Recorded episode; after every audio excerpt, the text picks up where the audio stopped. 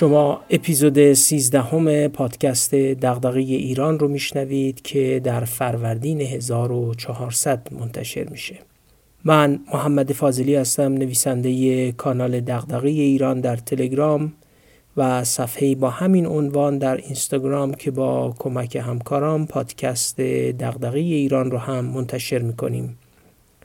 ما در این پادکست کتاب ها یا متونی رو به شنونده معرفی کنیم که از دل اونها میشه ایده ها و مباحثی درباره توسعه و بهبود مسائل جامعه ایران رو یاد گرفت یا به سوالاتمون درباره توسعه ایران بیشتر و بهتر فکر کرد. سوالاتی از جنس دغدغه ایران.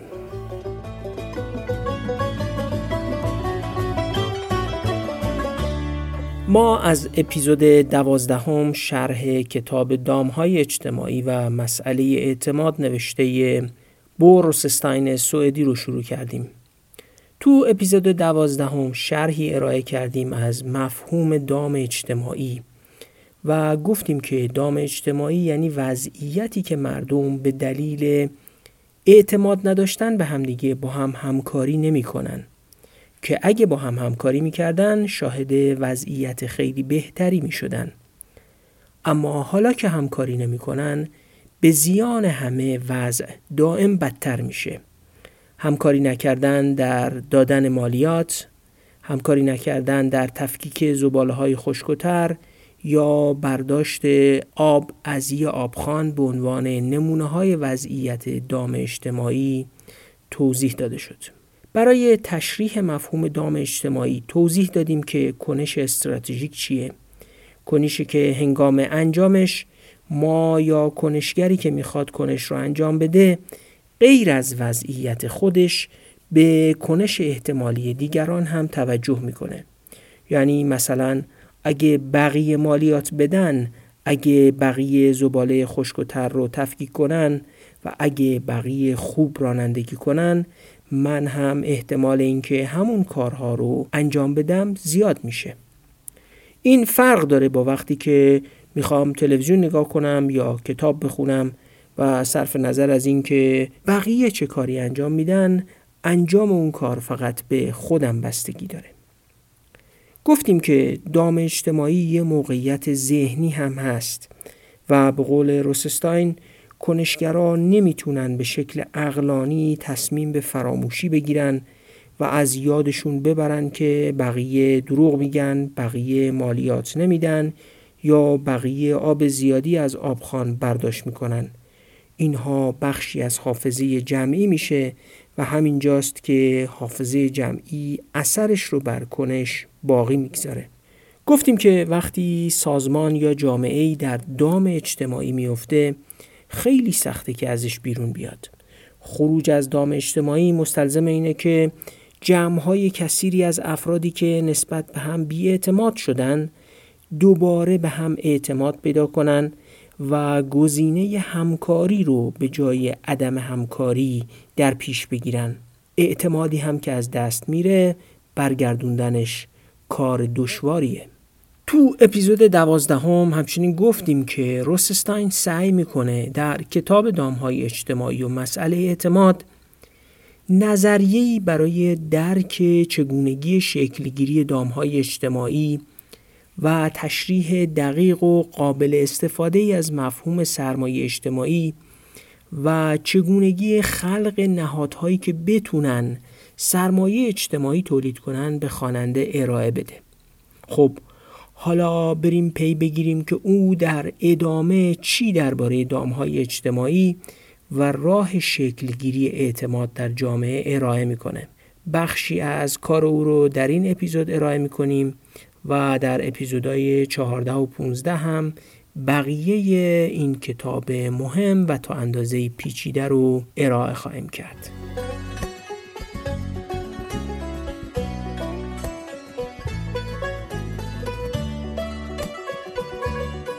قبل از اینکه شرح مطالب کتاب دامهای اجتماعی و مسئله اعتماد رو ادامه بدیم دریافت کنندگان دومین دور هدیه کتاب پادکست دغدغه ایران رو خدمت شما اعلام می‌کنم 119 نفر ابراز تمایل کرده بودند که کتاب ما ایرانیان دکتر مقصود فراستخواه رو با امضای خود ایشون دریافت کنند.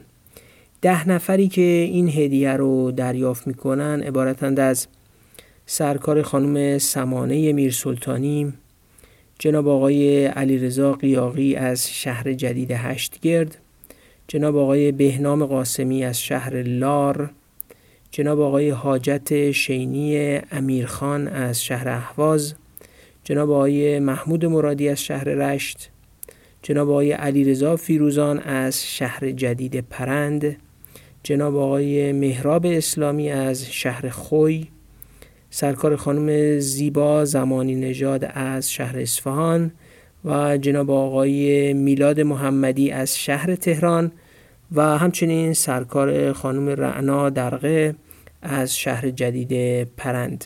در این بین سرکار خانم سمانه میرسلطانی و جناب آقای بهنام قاسمی هنوز نشانی دقیقشون رو برای ما ارسال نکردن که امیدواریم به این وسیله بشنوند و ارسال کنند تا بتونیم این هفته کتاب ها رو برای همه عزیزان ارسال کنیم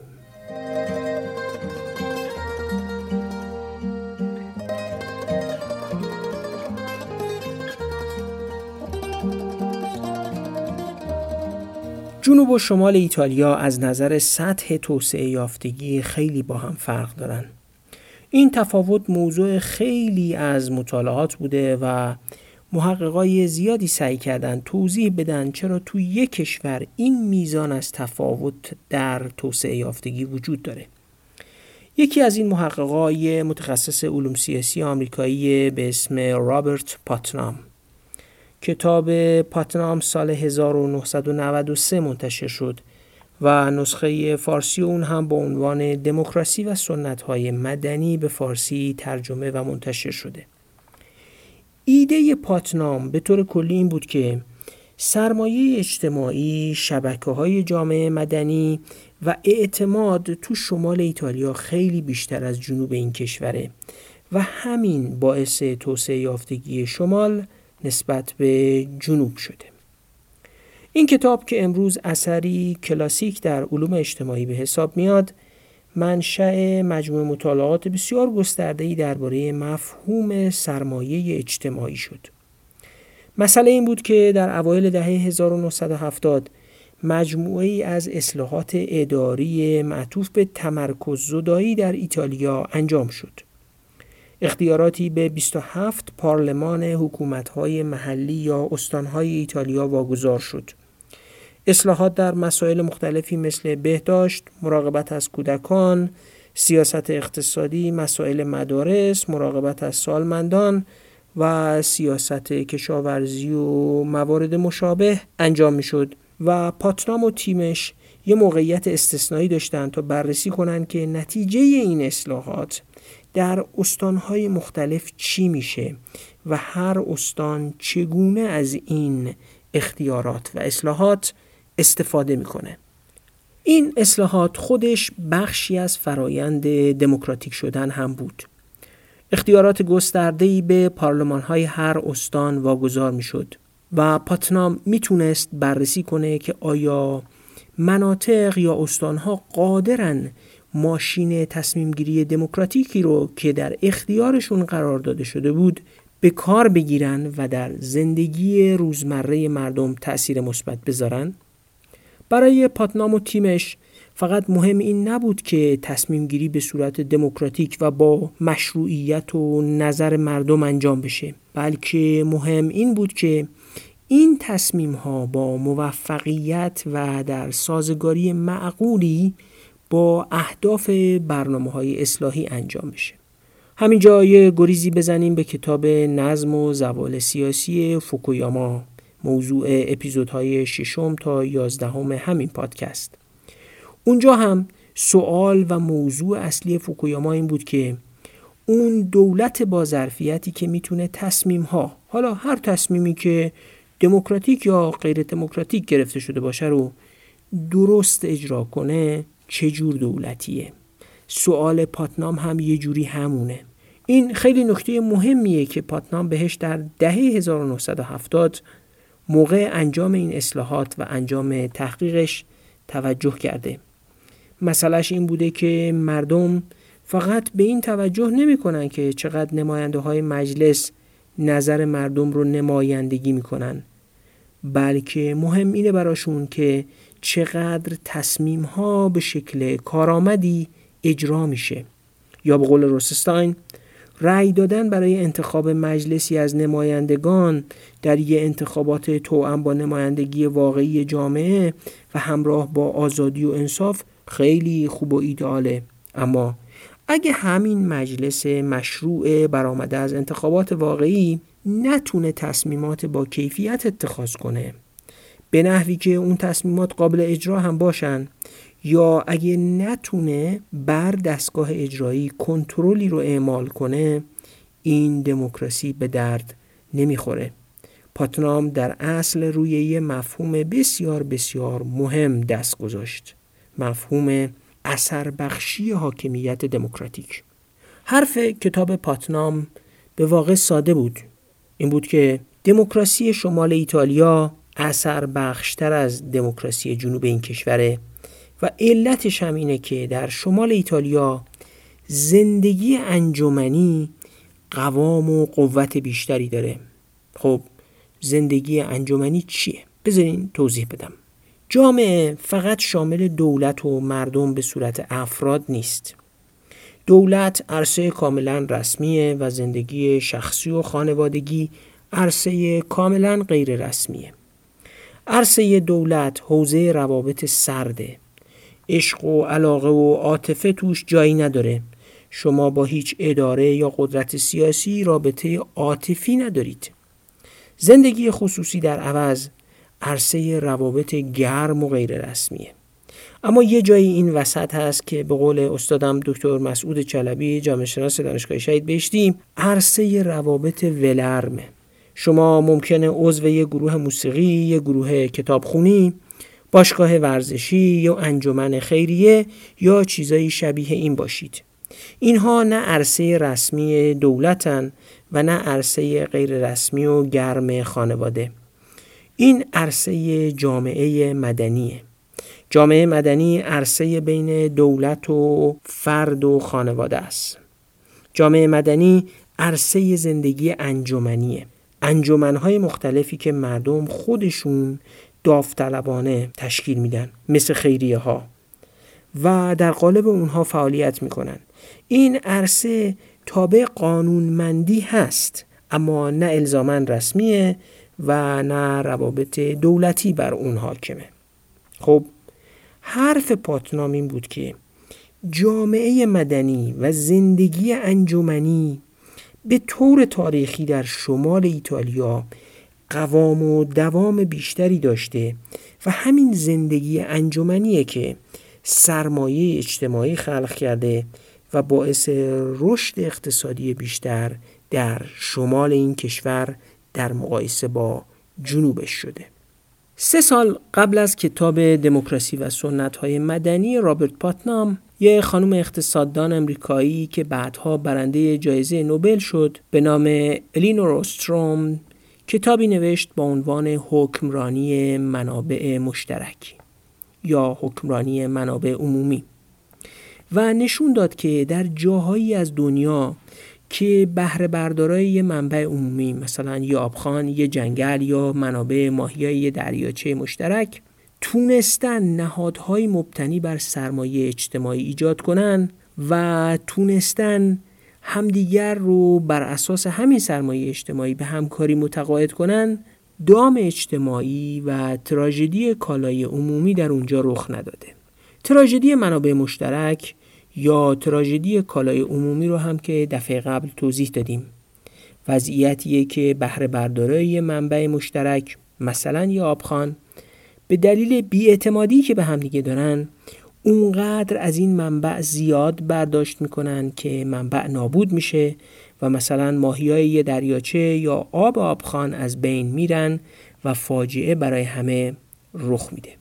ایده اصلی خانم الینور استروم این بود که اگه بهره بردارا بتونن با اعتماد و سرمایه اجتماعی فرایندهای تصمیم گیری دموکراتیکی ایجاد کنن اون وقت می‌تونن رفتار خودخواهانه کوتاهنگری رو که همکاری رو در بینشون از بین برده از میون بردارن. در اصل اسرو می‌گفت بین اعتماد اجتماعی و دموکراسی مبتنی بر گفتگو یعنی دموکراسی مبتنی بر اجماع برای تصمیم گیری رابطه مثبتی وجود داره. با چنین دموکراسی میشه به راهکارهای همکارانه رسید. نتیجه ای که روسستاین از کارهای پاتنام و استروم می‌گیره اینه که پس دام اجتماعی راه حل داره. البته وجود راه حل به این معنی نیست که خود به خود این راه حل ها به وجود میان یا اجراش راحت و امکان پذیره. اما به هر حال دام اجتماعی سرنوشت قطعی جوامع نیست. میشه درمانش کرد. نظریه سرمایه اجتماعی راهیه که روسستاین برای تشریح شیوه خروج از دامهای اجتماعی به اون می‌پردازه.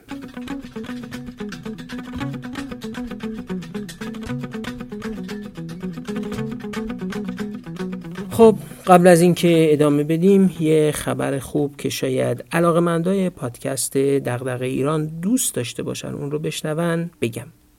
خبر خوب اینه که ما تو هفته گذشته به رقم 100 هزار بار شنیده شدن پادکست روی اپلیکیشن Castbox رسیدیم. بیش از دوازده هزار بار هم روی اپلیکیشن شنوتو شنیده شدیم و میزان شنیده شدن پادکست در تلگرام یا بقیه پلتفرم ها رو هم نمی‌تونیم ارزیابی کنیم. اونایی که من رو بشناسن و بالاخص با ایده موفقیت های کوچک ایرانیان آشنا باشن می‌دونن که همین مقدار شنیده شدن رو یه موفقیت کوچیک می‌دونم. موفقیت کوچیکی که اگه شما شنونده های پادکست همراهی نمی کردین به وجود نمی اومد بنابراین هم از شما تشکر می‌کنیم و هم این موفقیت کوچک رو به هممون تبریک میگیم. اگر هم دوست داشتید برای آشنایی بیشتر با ایده موفقیت های کوچک ایرانیان می‌تونید به کانال تلگرامی با همین عنوان سر بزنید.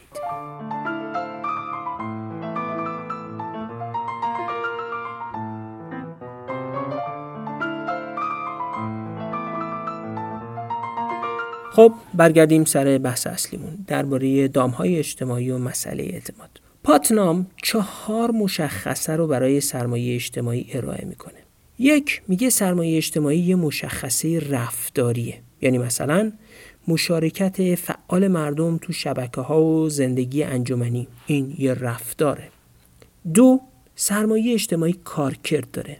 کارکردش هم اینه که به واسطه زندگی انجمنی اعتماد کردن رو تسهیل می‌کنه. سه سرمایه اجتماعی یه باوره. باور مردمی که در زندگی انجمنی مشارکت می‌کنن به اینکه میشه به دیگران اعتماد کرد. و سرمایه اجتماعی در چهارمین ویژگیش یه هنجار اجتماعیه. یه هنجاری به اسم معامله به مثل. یه کوچولو باید هنجار رو توضیح بدم. هنجار از جنس شیوه عمله. هنجار عملیه که باید پشتش هست. وقتی شما میگین باید به پدر و مادر احترام گذاشت یعنی دارین شیوه عمل در قبال والدین رو مشخص می‌کنید و اون رو الزامی می‌کنید با باید. قانون هم هنجاره چون باید داره. مثل قانون راهنمایی و رانندگی که باید رعایت کرد. هنجارها می‌تونن رسمی باشن مثل قانون یا غیر رسمی باشن مثل شیوه های رفتار درست با اعضای خانواده یا دوستان یا حتی قواعد اخلاقی. خب هنجار معامله به مثل یعنی عمل متقابل. اگه شما از دیگران انتظار کمک دارید خودتون هم باید به بقیه کمک کنید. اگه انتظار دارید بقیه کاری رو انجام بدن باید خودتون رو هم به اون متعهد بدونید. حرف پاتنام این بود که اگه سرمایه اجتماعی در جامعه وجود داشته باشه این هنجار معابله به مثل تقویت میشه. خب روسستاین نظریه سرمایه اجتماعی پاتنام رو نقد می‌کنه و میره سراغ تکمیلش. او معتقده فضیلت بزرگ کار پاتنام این بود که سرمایه اجتماعی رو در کانون توجه قرار داد. اما مطالعات بعدی نشون نمیده که واقعا زندگی انجمنی روی پیدایش دموکراسی یا کارآمدیش یا وضع بهتر شمال ایتالیا نسبت به جنوب ایتالیا اثر داشته باشه. به علاوه معتقده که تعریف چهار بعدی پاتنام از سرمایه اجتماعی مشکل داره. نمی‌خوام وارد بحث ظریف روسستاین درباره نقد نظریه سرمایه اجتماعی پاتنام بشم اما خلاصه حرف روسستاین اینه که سرمایه اجتماعی در اصل دو جز داره.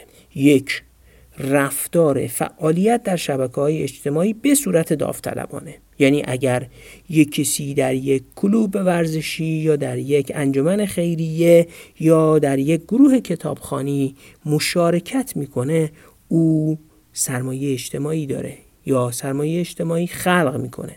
و دو سرمایه اجتماعی یه باوره به اینکه دیگران قابل اعتمادن. میگن همین دو جز اون دو عنصر دیگه تعریف پاتنام یعنی کارکرد و هنجار رو هم پوشش میده. خب اینجا می‌تونیم بگیم جامعه ای سرمایه اجتماعیش بالاست که دو خصیصه داشته باشه. اول مردم اون جامعه در انجمنها و شبکه های فعالیت داوطلبانه مشارکت می‌کنن. دوم مردم به همدیگه اعتماد دارن. البته همه شبکه های اجتماعی اعتماد تولید نمی‌کنن.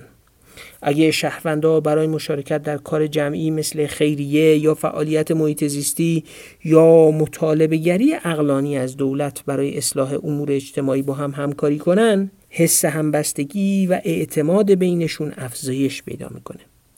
اما انجمنهای تبهکاری شبکه همکاری برای فساد قاچاق مواد مخدر یا انسان و تروریسم هم داریم که ضد اعتماد هستند و در حالی که اعضای شبکه با هم همکاری می‌کنن ولی سرمایه اجتماعی رو نابود می‌کنن. بنابراین هر زندگی انجمنی سبب تقویت اعتماد و سرمایه اجتماعی در جامعه نمیشه. اینجا مجبوریم وارد یه بحث پر از ریزکاری درباره اعتماد بشیم. و به یه تعریف از اعتماد برسیم و البته خوبیش اینه که با آرای محققان بزرگی هم تو این عرصه آشنا میشیم.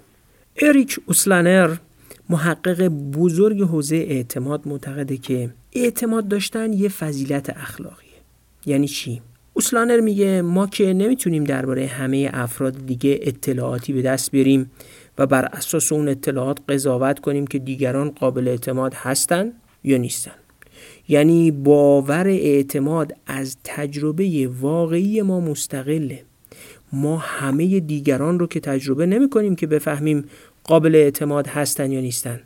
کسی که کلا به دیگران اعتماد داره در اصل به نظر اوسلانر به فضیلت اخلاقی اعتماد داشتن به دیگران باور داره. درست در مقابل نظر اریک اوسلانر نظر یه محققی به نام راسل هاردین وجود داره که نظرش خیلی محاسباتی، اقلانی و ریاضی طوره و اینجوری به اعتماد نگاه می‌کنه. هاردین معتقده اصلا اعتماد فراگیر داشتن معنا نداره. اینکه من بگم به دیگران اعتماد دارم بیمعناست و من فقط می‌تونم در ابعاد خاصی به دیگران اعتماد کنم. مثلا هاردین میگه من به دندون پزشکم به طور کلی اعتماد نمی کنم بلکه فرض می‌گیرم به نفع اون دندون پزشک است که یه جوری کارش رو انجام بده که من اعتمادم رو بهش از دست ندم. اگه اعتمادم به این دندون پزشک رو از دست بدم اولا من به عنوان مشتریش از دست میرم و من هر کجای دیگه هم بشینم میگم که او قابل اعتماد نیست. پس خیلی ضرر می‌کنه. این یعنی اعتماد صرفا یه محاسبه اقلانی سود و زیانه. می‌بینید که تو دیدگاه هاردین اخلاق و فضیلت اخلاقی برای اعتماد جایی نداره. محاسبات اقلانیه که باعث اعتماد میشه. هاردین بین دو چیز هم تفاوت قائله. از نظر او اعتماد فی نفسه فضیلت اخلاقی نیست. اعتماد کردن به آدم های غیر قابل اعتماد احمقانه هم هست.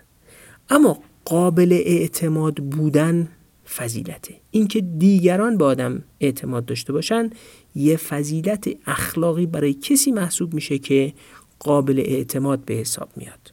خب حرف روسستاین اینه که اعتماد نه اونجوری که اوسلانر میگه کاملا اخلاقیه و نه یه امر صرفا اقلانی و منفعت طلبانه است اونجوری که راسل هاردین میگه.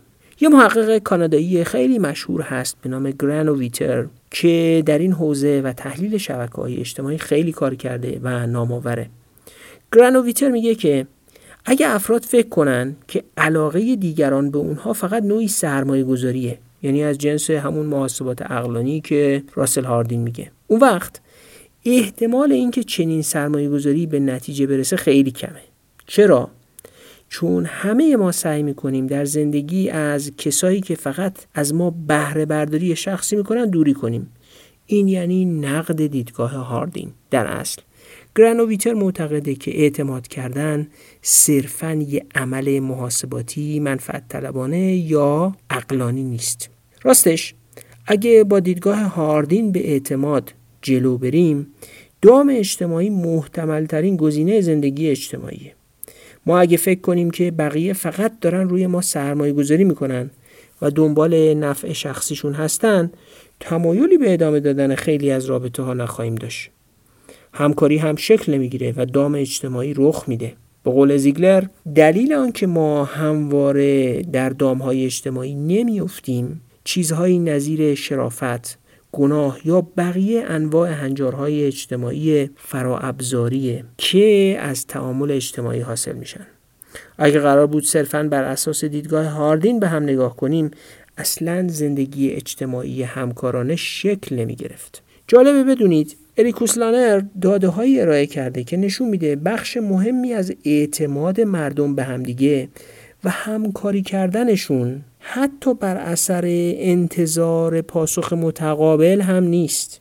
یعنی شما به دیگران صرفا به این دلیل کمک نمی کنید که انتظار دارید اونا هم براتون جبران کنن. این یعنی اعتماد صرفا محاسبات منفعت طلبانه نیست و بود اخلاقی هم داره. البته فقط هم بود اخلاقی نداره و به قول روسستاین مادر ترزاهای تاریخ خیلی نادرند. روسستاین تو اینجا از ایده های یه محقق دیگه به نام مارگارت لیوی استفاده می‌کنه و با نقد هر دو دیدگاه هاردین و اوسلانر معتقد خروج از دام اجتماعی رو میشه اینجوری صورت بندی کرد و گفت فرد یا کنشگر الف مثلا من. اگه به اندازه کافی به ب و جیم و دال و بقیه اعتماد داشته باشه و مثلا من به بقیه مردم اعتماد داشته باشم آمادگی این رو دارم که مطابق هنجار عمل متقابل رفتار کنم. حتی اگه محاسبه دقیق منفعت نشونه روشنی از اینکه چیزی از این اعتماد کردن به دستم میاد نشون نده. بگذارید این رو به شکل عینی و واقعی اینجوری بگیم. من اگه به اندازه کافی به دیگران اعتماد داشته باشم حاضر میشم مالیاتم رو بدم. زباله خشکتر رو تفکیک کنم تو ایام کم آبی آب کمتری مصرف کنم و قوانین راهنمایی رانندگی رو رعایت کنم. حتی اگه محاسبات منفعت طلبانه نشونم بده که خیلی چیز زیادی گیرم نمیاد. چرا این کار رو می‌کنم؟ چون اگه به زبان تحلیلی روسستاین بگیم من روی کنشهای مشروط دیگران در آینده شرط میبندم. چی شد؟ من روی کنشهای مشروط دیگران در آینده شرط میبندم این جمله رو باید توضیح بدم یه جامعه شناس لهستانی هست به نام پیوتر شتومکا که اعتماد رو اینجوری تعریف می‌کنه اعتماد یعنی شرط بستن بر کنش های مشروط دیگران در آینده یعنی چی؟ شما وقتی به دوستتون اعتماد می‌کنید و بهش پول قرض می‌دید یعنی چی؟ یعنی چی کار می‌کنید؟ یعنی روی اینکه او به احتمال زیاد پولتون رو در آینده پس میده شرط میبندید. حتی شده یه وقتایی یه دوست دیگهتون که مخالف کار شماست میگه باهات شرط میبندم که پولت رو پس نمیده و شما که به دوستتون اعتماد دارید میگید من بهش اعتماد دارم و شرط میبندم که پس میده. خب روسستاین میگه این تعریف خوبیه برای اعتماد و بستگی اعتماد به چهار چیز رو نشون میده. یک اعتماد یه دیدگاه اخلاقی از سوی کسیه که اعتماد می‌کنه. دو اعتماد برآورد اعتماد کننده از فضیلت اخلاقی کسیه که بهش اعتماد می‌کنه یا روش شرط میبنده. یعنی وقتی شما به دوستتون اعتماد می‌کنید برآوردتون از میزان فضیلت اخلاقی اون انقدر زیاد هست که فکر می‌کنید پول رو پس میده. سه تصور اعتماد کننده از فایده اقلانی که از این همکاری نصیبش میشه رو هم نشون میده. مثلا اونی که پول قرض میده انتظار داره به شکل اقلانی تا در آینده بتونه پول هم قرض بگیره یا کمک دیگری دریافت کنه. یا همون هنجار معامله به مثل که گفتم. و چهارمیش اینه که برآورد اعتماد کننده از خطرات اعتماد کردن رو نشون میده. اگه خطر اعتماد کردن پایین باشه شما اعتماد می‌کنید. این یعنی یه محاسبه اقلانی هم تو اعتماد هست. به این ترتیب میشه گفت که روسستاین اعتماد کردن رو همزمان یک کار اخلاقی و اقلانی منفعت طلبانه و محاسباتی می‌دونه. خب حالا بذارید در چارچوب این تعریف دام اجتماعی رو توضیح بدیم. من وقتی مالیات نمیدم در اصل معنیش اینه که من شرط میبندم که اگه مالیات بدم بقیه مالیاتشون رو نمیدم. من وقتی قوانین راهنمایی رانندگی رو رعایت نمی کنم یه معنیش اینه که من شرط میبندم که اگه رعایت کنم بقیه رعایت نمی‌کنن. من وقتی تو طبیعت آشغال میریزم یعنی شرط میبندم که اگه من آشغال نریزم بقیه میریزن و بازم طبیعت کثیف میشه. و وقتی کمپین هایی مثل تحریم خرید یک کالایی که گرون شده راه میفته اغلب این تحریم ها شکست می‌خورن چون هر کسی شرط میبنده که اگه من نخرم بقیه می‌خرن و تحریم به جایی نمی‌رسه. حالا بگذارید توجه شما رو به یه نکته خیلی مهم جلب کنم. شما هم حتما شنیدید که یه دی دائما میگن ما ایرانیا اینجوری هستیم ما ایرانیا اونجوری هستیم. مثلا ما ایرانیا اتحاد نداریم که فلان کالا رو تحریم کنیم یا ما ایرانیا نمی‌تونیم قوانین راهنمایی رانندگی رو رعایت کنیم. اگر از زاویه مسئله های اجتماعی نگاه کنید اولا این ها در سراسر تاریخ بوده و خواهند بود و مختص ما ایرانیا نیستند ثانیا ملت های معدودی تونستن از گیر دام های اجتماعی فرار کنن که از نظر روسستاین همین هم باعث شده وضع و حال اجتماعیشون بهتر از بقیه باشه. سالسا شکست خوردن و گیر افتادن در دام های اجتماعی فقط برای ما ایرانیا و ناشی از خلقیاتمون غیرت نداشتن یا آگاهی کممون نیست. این یه مسئله اجتماعیه که تو امان هم بود اخلاقی داره و هم بود اقلانی و حل کردنش رو باید در سطح اجتماعی و ساختاری دنبال کرد که از اینجا به بعد بیشتر بهش می‌پردازیم. ما ایرانی ها خلقیاتمون یه جور خاصی نیست و فقط ما همین جوری نیستیم. روسستاین نظریش رو برای جامعه جهانی ارائه کرده نه فقط برای ما ایرانیا و برای جنوب ایتالیا و اغلب کشورهای توسعه نیافته هم همین جوری هن. پس ما ایرانیا مشکل سرمایه اجتماعی داریم. نه. خلقیاتمون.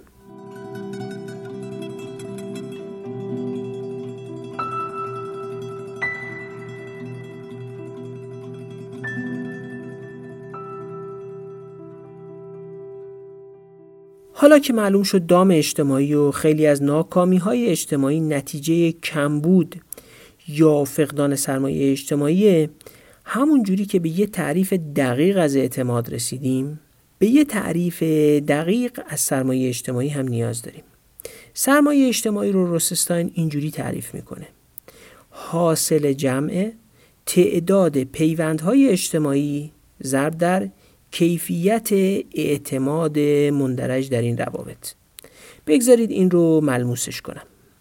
فرض کنید من در کل عالم فقط با پنج نفر رابطه دوستی دارم. فرض کنید مقدار اعتماد هر رابطه رو هم میشه با عددی بین صفر تا ده اندازه گرفت. برای ساده سازی اگه سطح اعتماد بین من و هر کدوم از اون پنج نفر صفر باشه کل سرمایه اجتماعی من صفر میشه. و اگه با همشون ده باشه سرمایه اجتماعی من پنجاه میشه. در اصل کیفیت رابطه و پیوند بر اساس اعتماد سنجیده میشه. البته عددی و کمی کردن سرمایه اجتماعی به این طریق اصلا کار ساده ای نیست. حالا می‌خوایم این تعریف رو ببریم در سطح سازمان و جامعه. سطح سرمایه اجتماعی کلان یا همون سرمایه اجتماعی در سطح جامعه میشه میزان پیوندها و شبکه های اجتماعی که مردم به طور میانگین دارن. ضرب در میزانی که مردم فکر می‌کنن می‌تونن به این پیوندها اعتماد کنن. مثلا فرض کنید هر ایرانی با سه شبکه یا انجمن حالا انجمن ورزشی خیریه کتابخونی یا هیئت مذهبی پیوند داره. و هر ایرانی هم فکر می‌کنه که به طور میانگین به هر پیوندش می‌تونه از بین صفر تا ده عدد 6 رو بده. یعنی اعتمادش به اندازه 6 خب یعنی سرمایه اجتماعی هر ایرانی میشه 18 البته کل این کمی سازی برای ساده سازی ها.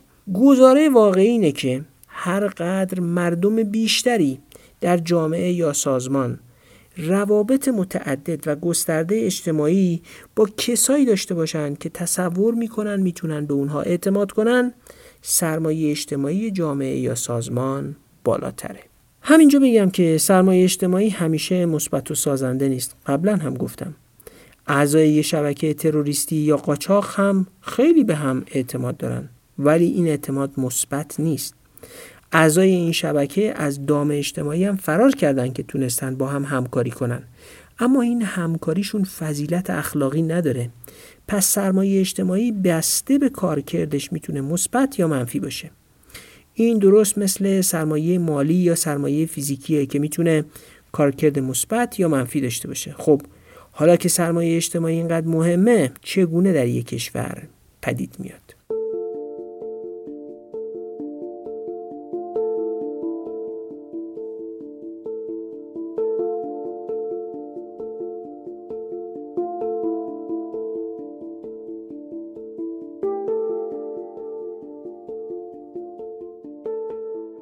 روسستاین معتقده که سرمایه اجتماعی در یک کشور سوسیال دموکراتیک نظیر سوئد که دولت رفاهی فراگیر داره بیش از همه مدل های سیاسی دیگه است. و از این جهت کشورهای شمال اروپا یا منطقه نوردیک رو نسبت به بقیه کشورها در یک وضعیت استثنایی می‌دونه. اما در خلال پیش بردن این استدلال و برای زمین سازی بحث های بعدی به چند نکته مهم هم می‌پردازه که لازم اینجا بررسی کنم. نکته اول اینه که کشورهای سوسیال دموکراتیک یا همونایی که دارای دموکراسی اجتماعی هستند برنامه های رفاهی فراگیر دارند و با گرفتن مالیات های سنگین دولت خدمات گسترده هم به شهرونداش ارائه می‌کنه. طرفدارای اقتصاد بازار و مداخله کم دولت در اقتصاد معتقدن این نوع مداخلات دولت که در کشورهای سوسیال دموکراتیک است سبب تضعیف جامعه مدنی میشه. استدلالشون هم در اصل اینه که وقتی دولت بیاد و خدمات گسترده ای ارائه کنه مردم دیگه انگیزه برای مشارکت تو زندگی مدنی و مراقبت کردن از بقیه ندارن. اونا معتقدن وقتی دولت متولی دگردوستی و مسائل اجتماعی بشه مردم دست از مراقبت همدیگه می‌کشن و همدردیشون رو فقط از طریق مالیاتی که پرداخت می‌کنن ابراز می‌کنن و این جامعه مدنی رو تضعیف می‌کنه اما آیا واقعا سوسیال دموکراسی در منطقه نوردیک باعث ضعف جامعه مدنی شده؟ روسستاین نشون میده که تجربه سوئد عکس هر دو ایده طرفدارای عدم مداخله دولت در نظام رفاهی فراگیره و او به استناد آمارهای سوئد نشون میده. اولا 85 درصد نیروی کار عضو اتحادیه های کار هستند. یعنی خدمات دولت رفاهی فراگیر باعث نشده که مردم از مشارکت تو زندگی انجمنی دست بکشن. یعنی باعث نشده بگن حالا که دولت هست و خدمات میده ما دیگه چه ضرورتی داره در زندگی اجتماعی مشارکت کنیم؟ دو مشارکت تو شبکه ها و انجمن ها در سوئد بین سالهای 1950 تا 1990 به طرز چشمگیری افزایش پیدا کرده. یعنی تو همه این سالهایی که دولت داشته خدمات رفاهی فراگیر می‌داده زندگی انجمنی هم تقویت می شده او یکی از موفق ترین نمونه ها رو با عنوان حلقه های مطالعه در سوئد مثال می‌زنه. هر حلقه مطالعه یه گروه کوچیکی از بزرگسالایی که معمولا هر هفته یه بعد از ظهر همدیگر ملاقات می‌کنن و درباره موضوعی دست به بررسی می‌زنن و از همدیگه یاد می‌گیرن.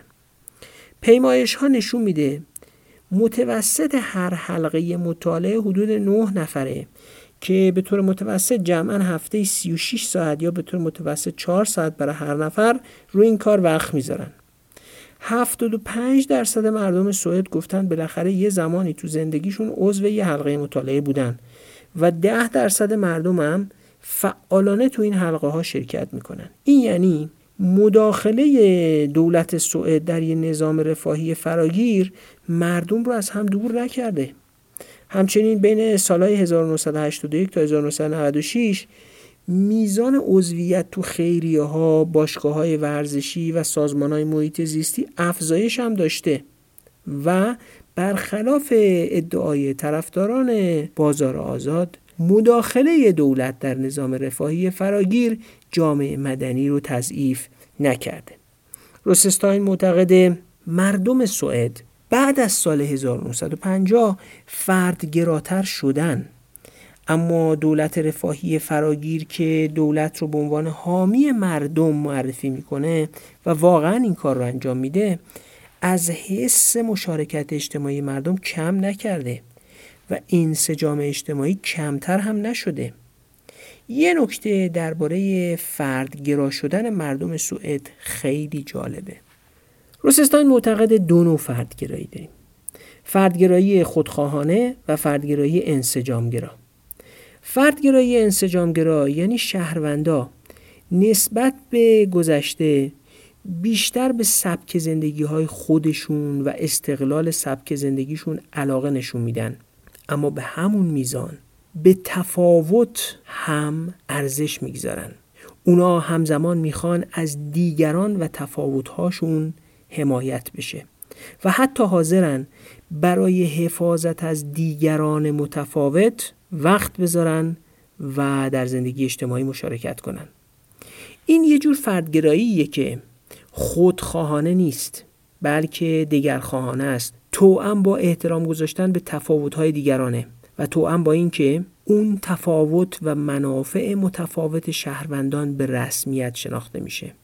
یعنی در حالی که آدم ها فردگراتر شدن متفاوتتر شدن اما خواهان اینن که تفاوتهای دیگران به رسمیت شناخته بشه و از اونها حمایت بشه.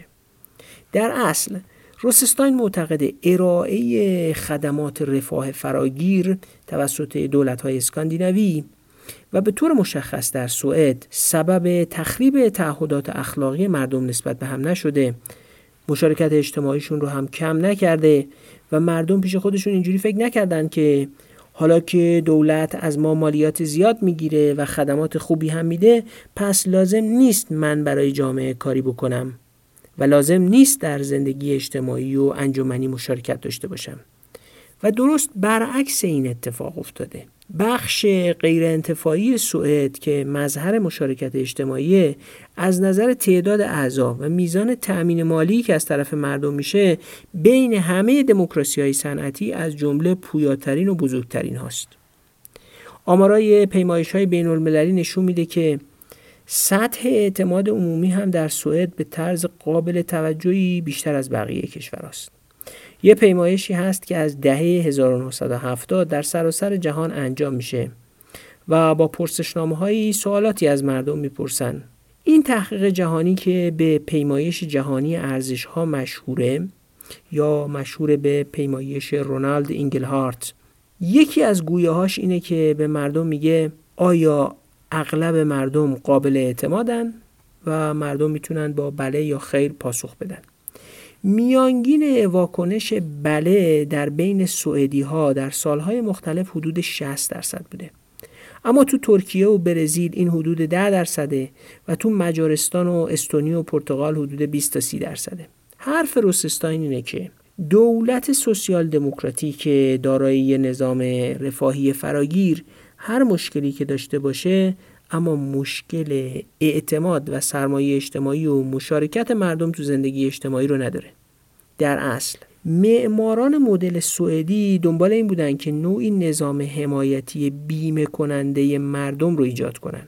این نظام هم فراگیره و همه رو پوشش میده. در نتیجه سه تا اتفاق میفته اول چون همه از پوشش حمایت اجتماعی برخوردارن و سنجش استطاعت مالی هم انجام نمیشه کسی احساس تحقیر شدگی نمی‌کنه. تو برخی از کشورها اینجور حمایت ها رو فقط به افرادی میدن که با آزمون های وسع مشخص شده باشه کم استطاعتن. و در اصل این نوعی تحقیر علیه اونها هم به حساب میاد. دوم با یه نظام رفاهی فراگیر این تصور شکل نمی‌گیره که برخی دارن سیستم رو گول می‌زنن و حمایت جلب می‌کنن. و سوم این نظام رفاهی فراگیر اندازه ای از برابری اقتصادی و کاهش نابرابری ایجاد کرده و همین باعث سطح بالای اعتماد و سرمایه اجتماعی تو سوئد شده. در اصل وقتی خدمات رفاهی فراگیر بالاخص در آموزش و بهداشت با کیفیت بالا به همه مردم ارائه میشه نوعی احساس خوشبینی و احساس فرصت برابر در جامعه بین مردم شکل می‌گیره. که همین اعتماد رو تقویت می‌کنه. در اصل این دولت تأمین اجتماعی مردم رو به احساس همبستگی و اعتمادی میرسونه که امکان میده تا اعتماد بین اونها شکل بگیره و از دام اجتماعی رها بشن.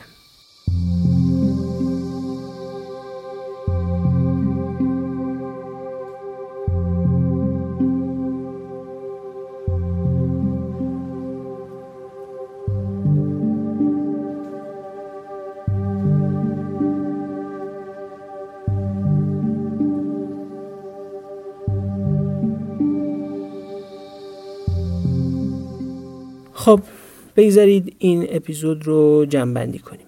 اول اپیزود مسئله دامهای اجتماعی و نسبت اون با اعتماد رو یادآوری کردیم. چیزی که تو اپیزود دوازدهم هم بهش پرداخته بودیم.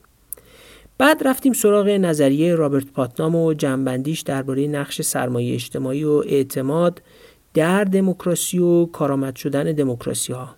از پاتنام هم این جمله رو به خاطر داشته باشیم که دموکراسی و انتخابات و نمایندگی باید مسئله حل کنه و اثر بخش باشه ولی به درد نمی‌خوره. سه رفتیم سراغ تعریف اعتماد و تعریف سرمایه اجتماعی. بررسی دیدگاه های اریکوس لانر و راسل هاردین نشون داد که اعتماد هم مقوله اخلاقیه و هم یه مقوله اقلانی و محاسباتی. و آخر کار هم شرح روسستاین درباره سوسیال دموکراسی سوئدی و نظام فراگیر رفاهیش و نقشش در ایجاد اعتماد و تولید سرمایه اجتماعی رو مرور کردیم. او معتقد نظام رفاهی فراگیر هر ایرادی داشته باشه ولی مولد اعتماد و سرمایه اجتماعی هست. اون چه میمونه؟ توضیح دادن چگونگی تولید سرمایه اجتماعی در یک کشوره. این کاریه که در دو اپیزود بعدی با دقت بیشتری بهش می‌پردازیم.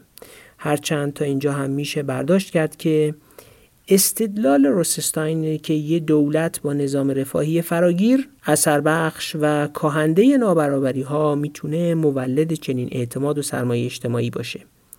اما مهم اینه که بدونیم یه همچین دولت و نظامی چگونه ساخته میشه یا الان میشه چگونه او رو ساخت. ما همراه باشید تا این مبحث رو هم در اپیزودهای بعدی خدمتتون ارائه کنیم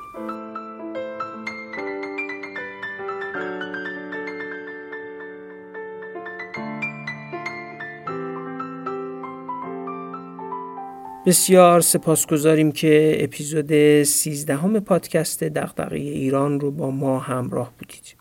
بحثای ما تو اپیزود دوازده و این اپیزود سیزده هم وجه نظری بیشتری داشت و تو اپیزودهای چهاردهم و پونزدهم وجه تاریخی و ملموستری پیدا می‌کنه و امیدوارم با جذابیت بیشتری برای شما هم همراه باشه.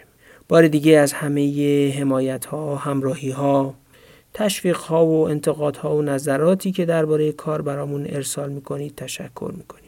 تو هفته گذشته تعدادی از شنونده ها باز هم در سایت و صفحه هامی باش از ما حمایت کرده بودند که صمیمانه از همشون سپاس گذاریم آدرس ایمیل ما هست dirancast@gmail.com و با صفحه اینستاگرام و کانال تلگرامی پادکست که هر دوشون با آیدی دیرانکست در اینستاگرام و تلگرام موجودن هم در ارتباط با شما هستیم. نقد و نظرهاتون رو می‌خونیم و در حد امکان هم تلاش می‌کنیم به اونها برای بهبود پادکست عمل کنیم. مثل همیشه از اینکه ما رو به دیگران معرفی می‌کنید خیلی خوشحال و سپاس گذاریم خدا حافظ